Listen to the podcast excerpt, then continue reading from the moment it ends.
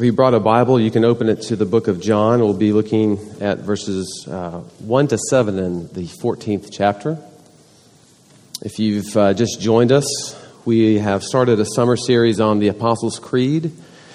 And for our section this morning, we'll be looking at the part of the Creed that begins the, the sec- second portion of the Creed, which goes, I believe in Jesus Christ, his only Son, our Lord who was conceived by the Holy Spirit, born of the Virgin Mary.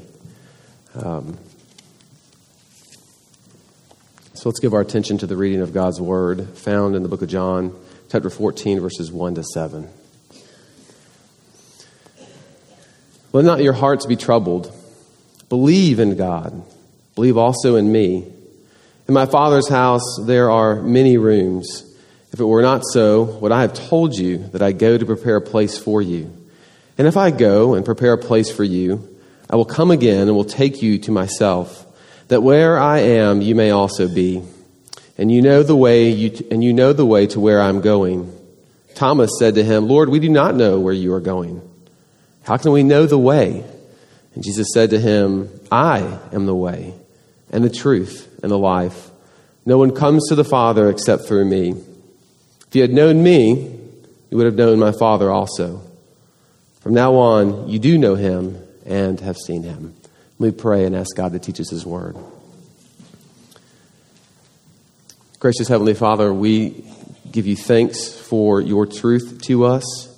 We pray now that as we read it, that your Spirit would go out and open our eyes and ears, that we would hear and see things otherwise we could not. We pray that you would do a work in our life that you would take our hearts, hardened as they are, and you would soften them and make them into good soil, such that as the seed goes out into good soil and returns a fruit, that the word would go out into our hearts as seed and produce a fruit that we would leave here changed people. We ask this all in your Son's name. Amen. Well, again, if you are joining us, we're glad you're here. If you're visiting for the first time, glad you're here. My name is Ryan, and I'm one of the pastors on staff. And you may be asking, why study the Creed? Why study the Apostles' Creed? And I just want to do a brief reminder of what, a couple of things that we talked about uh, a few weeks ago as to why we're doing this, to keep that in front of us, because I think it's important. One of the reasons that we're studying the creed is because we are, in fact, a creed people. We said this. We said that we, we live each day by a thousand creeds. And some of those creeds, uh, you we might have mentioned YOLO, you only live once. Um, be your truth, right? Um, or live uh, life, uh, life, liberty, and the pursuit of happiness. Right? Those are creeds. Those are creeds, things that we live by. I'm actually uh, interested in hearing as we go through the series uh, this summer what are creeds that you have listened to, um, that you have lived by, that you have uh, noticed, uh, or maybe creeds you didn't notice that you lived by that you do now, um, and how they have shaped your life. I'd love to hear those over the weeks this summer. But what's important about creeds is not so much the ones that you adhere to, although that's important. What we said about this is what's important is are the creeds that you aren't aware of that are shaping your life and directing your life and causing you to move in a certain direction. One that I came up with, I didn't come up with that, I just remembered it uh, this week, uh, was the creed God helps those that helps themselves. And I have come into contact with many people, and this is where our, our creeds get us into trouble, where some people believe that's actually Scripture. And so now we're in a really tough spot. now that's, there's a problem there. Um, what happens when our creeds uh, overlap and we're not able to distinguish what is really true? Well, what we need is a real creed. What we need is something, a version of what is true to bring us back. We need a real creed to measure all other creeds from. And that is what the Apostles' Creed has been for almost 2,000 years for the church. That's why we say it uh, on Sunday mornings and why the Universal Church says it as well. The second thing I want you to remember, though, as we look at creeds, is that we are looking at them as a map. You might remember this metaphor. Where maps show you the terrain and layout of a place, the creed gives us the terrain and layout of reality, of life, of Scripture. Creeds are not Scripture, I want to make that clear again, but they function as a condensed version to guide us. The Apostles' Creed, we said, acts as a map of reality for us. And in this way, it invites us back through its opening words, I believe, to see and to know the world as the Bible sees it. Not necessarily to see and know the world as you may have seen it over the past six days out there in the real world. The Apostles' Creed comes to us in a Trinitarian form, you might have noticed by now. And this week we come out of the section of the Father and into the section of the Son, the second member of the Trinity. And this section of the Creed, as you'll notice as well, is the largest portion of the Creed because it deals with salvation. As one scholar puts it, it is the longest because it is the most important. It concerns salvation, the point of our lives. Something to think about. So we're just going to look at those three sections of the Creed as our points this morning. I believe in Jesus Christ, His only Son, our Lord. And in there, we'll see the controversy in the Creed. We'll look at who was conceived by the Holy Spirit, that Jesus is God. And we'll also see and look at who was uh, born of the Virgin Mary, how Jesus is human. So let's look at that first one. Um, I believe in Jesus Christ, His only Son, our Lord. Let me start with a question question that will sort of loom over the entire sermon, even though it starts with this point, is what does it mean for you to say that Jesus is Lord? Rhetorical question, right? What does it mean for you to say that Jesus is Lord? Or to put it another way, Jesus, Lord of what? And that's the title of our message this morning. Jesus, Lord of what? Two friends are walking on the beach and they look out over the ocean and they're just sort of awestruck by its beauty, right, by its majesty, uh, just how God has created this and, and, and sort of getting taken up by its beauty. You just sort of have this moment of, Jesus, you must be Lord of all. You are Lord of all. You're Lord of all creation. I'm sure at some point they burst into Psalm 19, like we all do. The heavens declare the glory of God, and the sky above his handiworks, right? Sort of oh, let's take this in, sort of like Clark Griswold on top of the Eiffel Tower, if you've watched that movie. Maybe not. Just taking it all in. Then they turn around and they notice these beautiful houses, beachfront houses up on the shore, looking out over those oceans, and they begin to admire those houses. They might even begin to think what would it be like to live in one of those houses until one of them does turn to the other and say, If Jesus is Lord, why am I not living there? You might get or have said something very similar, right? How can we look at the world we live in in one moment and be overwhelmed by God's lordship and even sort of submit ourselves to his lordship and his creation of all, but then we can turn around and look at something else and really see it as a reflection of our own circumstances, something we either have or we don't have, and wonder, God, are you even in control? Are you Lord? And if you're Lord, what are you Lord of? Now, obviously, beach houses is a little bit of a stretch, but it proves the point, at least, or points us away, points us towards the fact that our circumstances dictate so much of what we believe about God's Lordship in our life. So much so that we aren't really sure, I think the right question is, as, as what God is Lord of. And for Christians, I think we're almost even afraid to say that. As we walk in here, and sort of begin to digest the week that we have had, right? the circumstances we found ourselves in, right? the jobs that we might have lost, right? whatever happened to my family, my friends. And we begin to ask ourselves, yeah, what is he Lord of? Well, if you're asking that question this morning, I just want to first say that is okay. That's a good question to ask. Because I think our creed helps show us just exactly what the Lord, what, what Lord that we profess is Lord of and over. And my aim is for us to sort of digest that as we go through the creed, but then to figure out how do we live that out before the world, even when sometimes our life circumstances don't always line up with what it is that we're professing in here, right? What happens when what we say in here on Sunday morning doesn't seem to line up with what we see on Monday at work? And in this first point, I want us to get at this by looking at how the creed affected Christians in the first through the fourth centuries. It's important to sort of run through the creed in its historical chronological order. I think it's also interesting because it helps us understand why did this portion of the creed get written? Because up until this point, we don't have the section of the creed that we just read. Um, this thing didn't sort of pop out of nowhere once. The full, the full portion of the creed that we did read showed up at about 700 AD, but it wasn't until the fourth century that we get the section that we are looking at today. So, how did it encourage Christians back then? And then I want to look briefly in this point at how it encourages us today. Saying Jesus is Lord then it can be hard for us to understand exactly what we are saying when we say the words, I believe in Jesus Christ, his only Son, our Lord. When we say those words, it sort of sounds like there's a little bit of redundancy there. Aren't those all the same things? Well, not exactly. See, I, I, I, want to look at this, first of all, through the context of a Jewish convert. If you were Jewish in this first century, considering the claims of Christianity, it wouldn't be a problem for you to say that Jesus is the Christ. In other words, you wouldn't be, become not Jewish anymore. Why? Well, because it was part of the Jewish faith to look for messiahs, which Christ is the New Testament word, the Greek translation of the word Messiah. Right? You were being a good Jew if you were looking for the Messiah. And many people found them. And many people called different ones Christ because that was the Messiah. But then that person would die.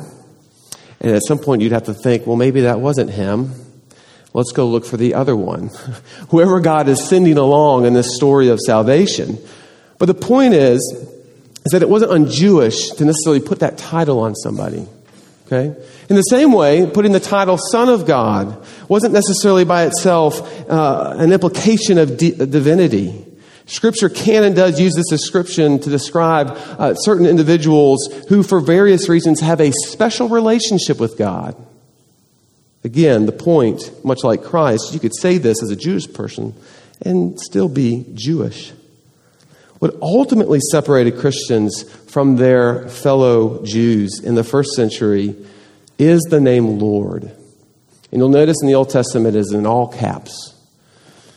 At this point, you are no longer being Jewish in the first century to ascribe to Jesus the title Lord, because that title belonged to the God of Israel only. That's why it's capitalized in the Old Testament. It's a specific name. And if you were to put that name on somebody else, you are saying that that person is God. You are giving the name which belongs only to God Himself to somebody else. And so when you say that Jesus is Lord, as a Jew in the first century, you are drawing a line in the sand, as it were you are saying that this person is in fact God, that he is Lord. And it carried huge weight and implications for those who would convert over to Christianity. Many lost their families, many were excommunicated from their towns. It is what made the creed controversial to those in the first century. But it wasn't just Jews converting to Christianity that the word our Lord created controversy. It was Christians as a whole in the face of Rome and in the first first three, third and fourth century, third, third to, first through the third centuries, right, who experienced the full effects and the full consequences of calling Jesus Lord and not Caesar. This is where we get all of the persecution of those first centuries as the church was starting up. See, it is to this end that martyrs were burned alive, not by calling Jesus Christ or by saying he's the Son of God, but by calling him Lord. Say that Jesus is your religious demigod. Pray to him even. But you must not call him Lord. Only that right is reserved for Caesar. Why? Because Caesar thought that he was God. Well, for rule's sake, anyways. Enough to control the masses. But then something changed dramatically in the fourth century. Under the Emperor Constantine and the national acceptance of Christianity, believers found themselves now in the majority culture. In other words, calling Jesus Lord in the fourth century, well, that didn't seem so controversial after all. It was a whole new world to live in where Christianity was accepted nationally and major persecution by Rome had stopped. So, in just 400 years, right, you have two completely different worlds that you're living in, two completely different settings in which you are calling somebody Lord, but having two completely different re- responses and reactions to that. In one setting, this could and often did result in your death. And in another setting, it actually got you elected. But that was then. What about now? Has anything really changed? When I look out at the cultural landscape, and perhaps you might agree, I still see people being persecuted for claiming that Christ is Lord, but I also see a lot of people getting elected for saying it as well. In Fort Worth, it's difficult to see how proclaiming Jesus sometimes as Lord today is at all controversial, unless perhaps you converted from a different religion, or maybe if you, don't live here and you lived in another place that was extremely hostile to Christians. But that's because proclaiming Jesus as Lord is one thing, and believing that He is Lord is another, which the Creed is guiding us and showing us. See, our circumstances change, and what we see often influences what it is that we believe. How would your answer to the question, Jesus, Lord of what, be different if you lived in the first, second, or third century of Rome versus how you would answer that question if you lived in the fourth century or fifth century? Would he no longer be Lord, depending on which one you lived in, depending on what you experienced? See, for many of us, this is troubling because calling Jesus Lord in here on Sunday can be a completely different experience than what we experience in the real world on Monday, as we said. And this sort of saying one thing here and seeing something else causes us to cry out, who is really in control here? Who is really Lord of this world? And what the Creed sets out to establish is that either Jesus is Lord of all, or he is Lord of nothing. Either Jesus is Lord of all or he isn't Lord of anything. Life, our circumstances will always paint us a different picture for how we see and understand and believe that Jesus is Lord. And if I'm honest, what I want to believe, what I, what I want to be true, is that when I profess that Jesus is Lord, I want that lordship to always look a certain way in my life. This is if I'm honest. I want it to look a certain way in my life all the time, no matter what, so that I know that He is Lord. And you might even put in parentheses there so that I can actually stop believing that He is. Isn't this what we mean when all of a sudden life happens? Isn't this what we mean when, when all of a sudden things don't go as, as they planned, as we don't get the beach house? Somebody else does? We begin to question is God really in control? And what we want is some sort of like idea, some steady idea of what we want our life to look like, because we really want to be in control. We really want to be Lord. But if we had that, the Creed wouldn't have to ask us to believe in Jesus Christ, His only Son, our Lord. Proclaiming Jesus is Lord is far different than believing into, as we said to you three weeks ago, believing into that claim, giving our lives over to that claim, submitting to that lordship with whatever circumstance we find ourselves in, whether first century Rome or fourth century Rome or 21st century America. That's the point of the creed over the centuries of context and injustices and blessings. And it's how it acts as a roadmap of reality for us today when we look around and wonder is Jesus still Lord? Is he still in control? And the answer is yes. The answer is yes. For us to say that Jesus is Lord today in any circumstance is to say that who I am is determined and bound up only in Jesus himself. Right? And that's a controversial statement. Because you are saying that this is the way and there is no other way, which is an exclusive claim in a now pluralistic society. When you say that Jesus is Lord today, you actually are saying that you believe in absolute truth and not relative truth. When you say that Jesus is Lord, you believe in sin and you believe in you're deserving of judgment because of it. You believe in heaven and hell. You believe that salvation is summed up in the words of Jesus I am the way, the truth, and the life. You believe in the need for substitutionary atonement because just being good doesn't cut it. You believe you can't earn your salvation. You believe in the tools of grace and mercy to change the world because that is what changed you. And you look forward to the life everlasting because this world is not all there is. Now, did you know that that's what you were saying you believed in and what you're, what you were professing to when you read the creed this morning? Probably not. I know I wouldn't have if I wasn't preaching this sermon. Just be like, yeah, Jesus Christ, His only Son, our Lord. All right, let's get where are we eating for lunch? That's what I'd be thinking. But the power in the creed is not demanding others, for example, recognize Jesus' lordship. Can't force somebody to do that. That's been tried. Didn't come out really well. At the same time, I don't know that the answer is to somehow return to a fourth century cultural climate where everybody is a Christian. Rather, the power comes in how we live and love others, whatever the circumstance that we find ourselves in. Because Jesus' lordship is.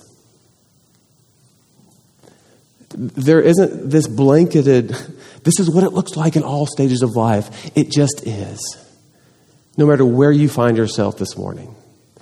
And your ability to live out and underneath that lordship in each of those circumstances is what is every bit of what this world needs to see.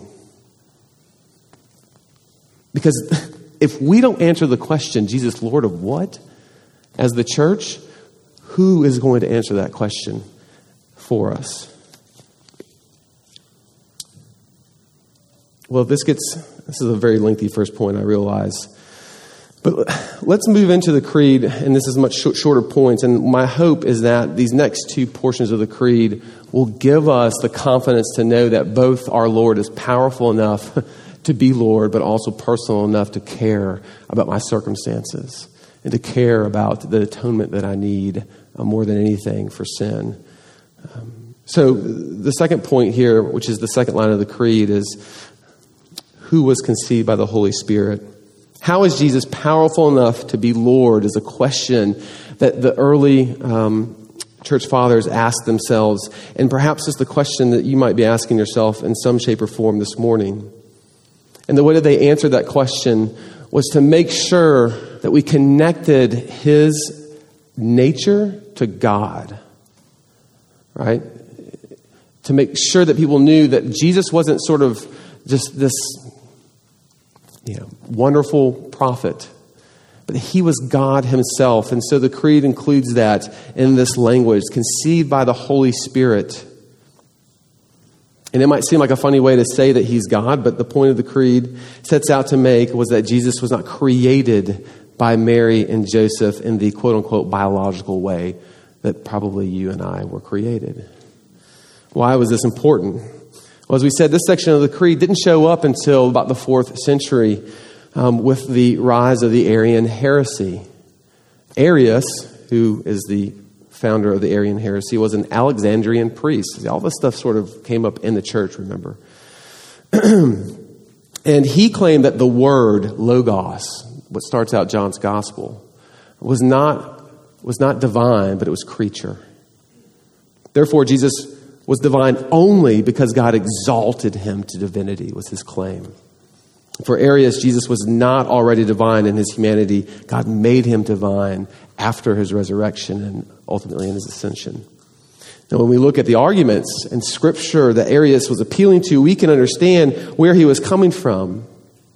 The attempts to understand Jesus, uh, his attempts to understand Jesus was to go with what seemed the most reasonable by reducing the mystery of Jesus and what man can comprehend. And for Arius, for those that followed his teaching, they rested their claims of Jesus on what are known as the subordination texts. The subordinate, the subordinate passages of Christ, passages where Jesus seems to subordinate himself to the Father, or at least be uh, in nature less than God. Texts like, I come not to do my own will, but the will of my Father. My teaching is not mine, but it comes from him who sent me. I can do nothing on my own authority. The Father is greater than I. You get the picture. And at first glance, Arius seems to have a case here. Maybe Christ is inferior, or maybe he is subordinate to the Father. Maybe God did make him divine only after his earthly ministry. But it was because of this the Nicene Council then was formed, which is where we get the Nicene Creed, to combat this challenge. As Luke Timothy Johnson in his book, The Creed, points out, and this is in your bulletin on the front page, the Creed maintained that salvation meant our sharing in God's life, and that only God can give us such a share in God's own life. A mere human cannot elevate other humans to the level of God. Christ was not a human being who achieved divine status. Christ was rather the way in which God became human and through that humanity made it possible for all humans to share in the divine life. That is a mouthful, which gives way to just even trying to unpack any one of these statements.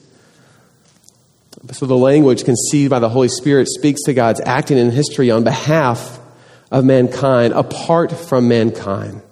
Jesus wasn't a creature who became divine, Jesus was fully God from the get go. Today, the creed, as our map of reality, as we're calling it, pulls us away from the ditch of seeing Jesus as God, but maybe somehow less than God. It pulls us away from seeing him as subordinate or inferior to the Father in nature. In this way, the creed functions as a quote unquote whole gospel. Otherwise, the only gospel that we would have would be live a good life like Jesus, and maybe God will make you divine someday, which is no gospel at all. But a modern day heresy that lives on underneath the subordination text of the Arius proclaimed is the beloved Jehovah's Witnesses. This is what this still looks like today. This is why we need a creed today. They see Jesus as an example, not God Himself, not the second member of the Trinity, as conceived by the Holy Spirit. Right now, you have some dialogue next time they show up at your door. Just kidding. But what the church has always held to since the council is that what was subordinated to the Father, and this is, this is the kernel that comes out of this for y'all. What was subordinated to the Father in Christ was not his nature, but his will. What was equal with the Father was not his will, but his nature. As one scholar writes, Jesus' task on earth was to obey, but the person who obeyed was equal in nature to the Father I'm not going to begin to say anything that's going to help us understand exactly what that means. This is one of those mysteries, as we'll see later on. But because of this, and this is the point, Jesus is powerful enough to be Lord of all. Because he is powerful enough to defeat sin and death on your behalf anything less than Jesus, not anything less than deity here in, in the nature of, of Jesus would not be allowed to do this. This is why Jesus can say that I am the way, the truth, and the life. No one comes to the Father except through me. Jesus conceived by the Holy Spirit. Lastly, born of the Virgin Mary. Jesus is also human. Again, these two kind of go together. Well, they do go together. But the Nicene Council uh, that, that, started up in the fourth century knew uh, that with Marcions, which are Gnostics, those are the ones we talked about two weeks ago, who denied the humanity of Jesus, and with Arians who denied the divinity of Jesus, left little room to speak of one aspect of God's nature, of Jesus' nature, without the other. Therefore, the Creed follows with the statement, born of the Virgin Mary. And these two go together and they shall never separate. But it creates the mystery, as we said, of all mysteries. How can God be 100%, how can Jesus be 100% God on one side of the equation and 100% man on the other? Also known as the hypostatic union. How is this possible? Well, thankfully, G.K. Chesterton cleared all this up for us when he says, Jesus is not like an elf or a centaur. There you go. Half human and half something else, but he is wholly God and he is wholly man. Sometimes simplicity is the best way to keep it at this point. What the council was trying to put into words, which could not be put into words, was the idea that Christ did not just, as one scholar puts it, transform his divinity into flesh, but rather he took his humanity into God. One, one goes even further when we get to the ascension is that Jesus' ascension was carrying the humanity into God as trophies for himself. How wonderful picture is that? It was a gain, it was not a loss. And this allows Jesus to be personal. This allows Jesus to understand you. This allows Jesus to be acquainted with grief here. This allows Jesus to be personal. This allows Jesus to share in your joys. As fully man, his life then is also able to atone for yours. For it being conceived of the Holy Spirit pulls us from the ditch of seeing Jesus less than God the Father, being born of the Virgin Mary, pulls us back from the other side of seeing Jesus unable to fully substitute himself for you. And if he cannot substitute himself for you on the cross, there is no longer a way for salvation. There is no perfect life to give you. Justice is still not satisfied. But the good news that set the world afire, as Peter Kreeft writes, was not the great truths of God is good and so on and so forth, but the great news that set the world afire was that God had become what? A man. That he died to save us from sin and that he rose from death as well. Jesus' divinity is powerful enough then to defeat sin and death, but his humanity is perfect enough to atone for it. And that's why you need both of those things. You need both, and you have them in Jesus. And this is why He, to come back to the beginning, is Lord. And this is why you can have confidence in Him in this way. This is why you can trust, regardless of your circumstances, right, that, that, that, that who Jesus is, both in a 100% God, 100% man, right, that He was powerful enough and He was personal enough to take the weight of the world upon Himself and to atone for my own personal sin. But where does this leave us? What's the so what here? And I realize I'm running late on time. But look, creeds and good theology, all that stuff, right? It's good to keep up here. You got to have it up here. But at some point, it's got to land somewhere. Right? We can't just walk around with this up in our heads. And so, to use those metaphors again, right? The creed, good theology, right theology, even as we want to say sometimes in our reformed camps have to be both the anchor, right, and the engine that leads the church to answer the question Jesus, Lord of what? Let me say that one more time. Our good creeds, our good theology, the stuff that we love to talk about over coffee and beer and everything else that God made that's good, right, has to both be the anchor, right, and the engine that forces the church out into the world to answer the question Jesus, Lord of what? To believe that Jesus is Lord, as I said, cannot stay up here.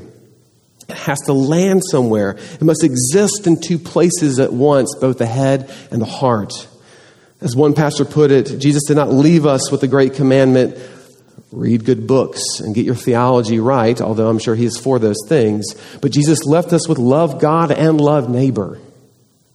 Why?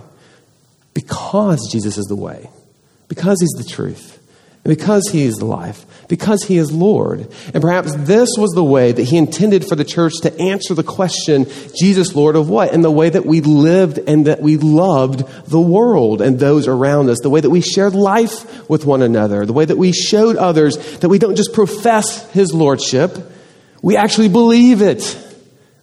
And the way that we live. Good creeds and right theology then move us out of ourselves and into relationship with God and with others. It frees us to do that because of the truth that it proclaims. And in turn, those areas become the arena in which we answer the question, Jesus, Lord of what? I have lots of examples, but I've got to rein this in. Let me give you a couple. What about my work? Right? That's a big question. How does this work in my work? Jesus is Lord of our work, is he not? Of course he is.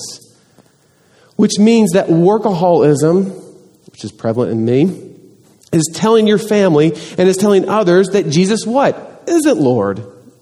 It's that simple. So do you honor the Sabbath?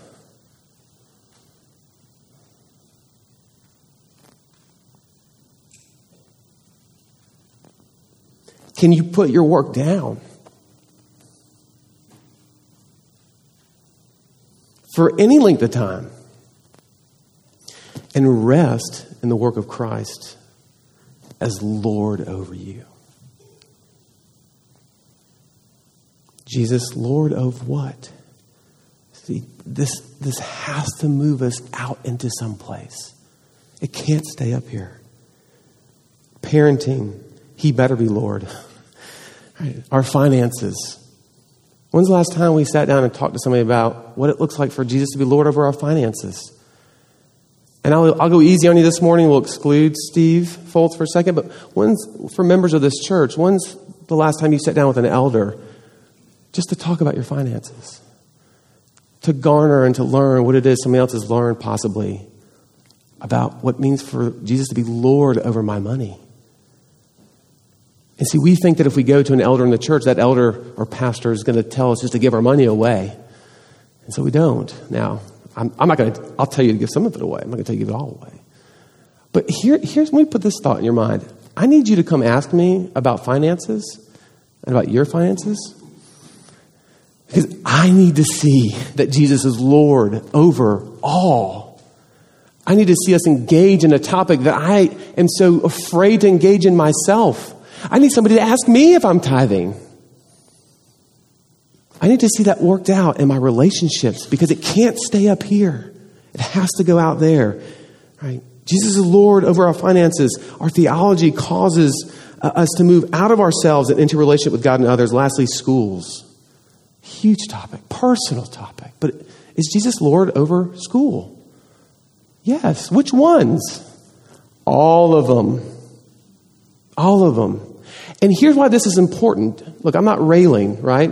But what I am saying is that if we believe that Jesus is Lord over all things, especially schools, then this allows me to move into my neighborhood or next to my neighbors or wherever it is, people in here who have different options for schools for their kids, and ask them questions about that. How can I encourage you in the way that your kids are being educated? What are the ways that I can pray for you? Because I'm not so caught up in my own story, my own life because I believe and submit to the idea that Jesus is Lord of all things. I need that conversation happening in my life. And I suspect that many of us do here as well. But again, this is how Jesus has asked us to show the world and to answer to the world the question Jesus, Lord of what? In the way that we live and the way that we love others. Good theology, right theology, good creeds can't stay up here. It has to get out and land somewhere because it frees us. We were driving home uh, yesterday. Sorry, it's been a 14 hour drive. And we, we were listening, Ada and I were listening to this episode of, um, I'm closing with this, this episode of, um, and my next guest, which is David Letterman's new thing. And we hadn't listened, I hadn't heard any of it before. But uh, it, was, it was interesting. It was good, whatever. Um, his guest was George Clooney. And that was what became fascinating. And it's about an hour long deal where he goes in and he just gets to talk to George Clooney, and George Clooney shares about his life and all these things. And somewhere near half of that, halfway through that whole episode, he begins to press George Clooney on his quote unquote humanitarianism. Right? I mean, if you, if you follow Clooney, if you don't, it's totally fine. But if you, you know, if you know a little bit about his life, the guy has done some amazing things in this world. And he can, right? He has, he has the power to do that, which is with his status and, and things like that. And that's one of the reasons why he does it. And so, so Letterman's pressing him on it, and he's asking him, why are you doing good? Like, what, what, what, what, what tells you what is good? And, and so, let, so, you know, Clooney goes into his work with Darfur and, and, and all of this uh, just amazing, amazing work that he's done that I hope he keeps doing. But then he gets to the kernel of why he does what he does, and he talks about being a Catholic. This is not a shot on Catholics, by the way.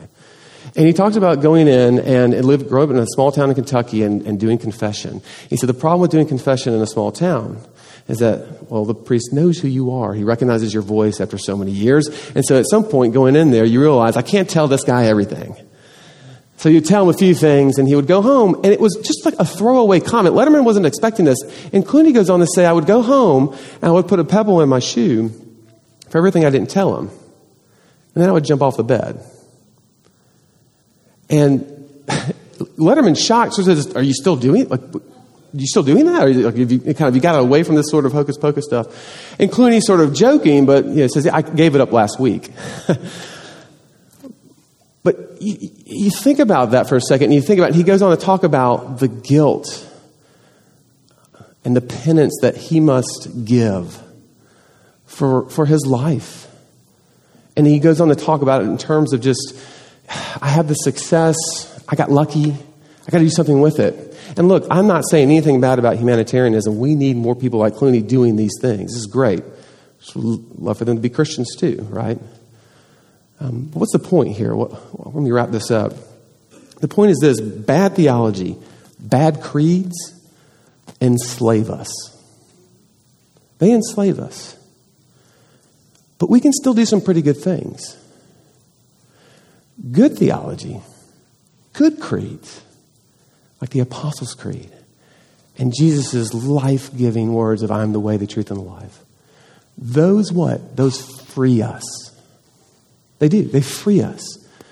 But the question that you are forced now with as you go out those doors this morning is they free us to do what?